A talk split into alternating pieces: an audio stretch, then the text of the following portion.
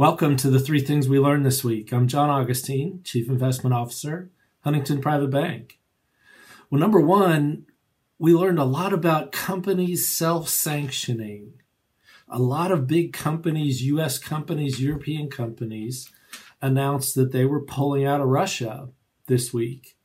Some companies even went so far, Royal Dutch Shell went so far as apologizing for purchasing some Russian oil and vowing to set up a fund with any profits from it to benefit the Ukrainian people.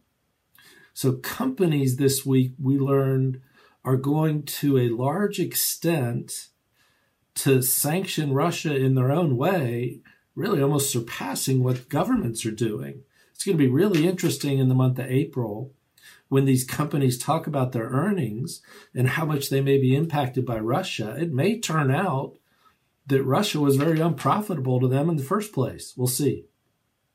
All right. Second thing we learned this week commodities. We've seen a surge in commodities since the Russian invasion of Ukraine, but this week, commodities actually moved lower. The major commodity index, as well as 12 of the 23 components of that index, moved lower. And the ones in focus, led the downward trend in some commodity prices crude oil, wheat, natural gas in Europe. Arguably, arguably, that's good news, relieves some stress in the system. Third thing we learned this week US economic fundamentals are still sound. Now, we could get some downward revisions in the coming months, but they're sound. The, the consensus estimate for real GDP growth this year in our country is 3.6%. That's a solid number. Earnings estimates for the S&P 500 for this year are 9% and actually slightly increasing. Now, as mentioned, we could get some downward revisions to those in the coming months from inflation, from European trade, etc.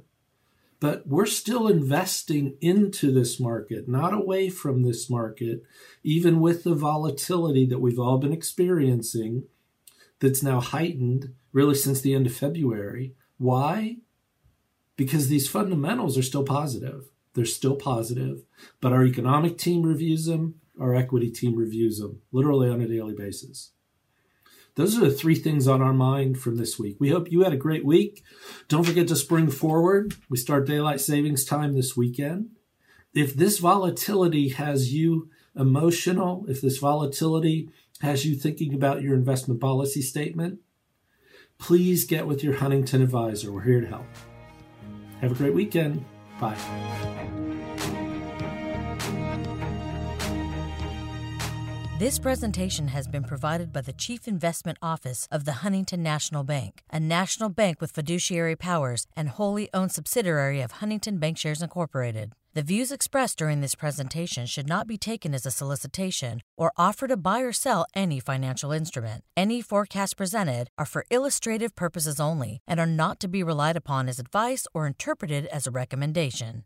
Individuals should consult with their investment advisor regarding their particular circumstances. This presentation has been provided for informational purposes only and is not intended to provide and should not be relied on for accounting, financial, legal, or tax advice. The opinions, estimates, and projections expressed are as of the date of this presentation and are subject to change without notice. Investing in securities involves risk, including possible loss of principal amount invested. Past performance is no guarantee of future results. Investments, insurance, and non deposit trust products are not FDIC insured, not guaranteed by the bank or any federal government agency, and may lose value.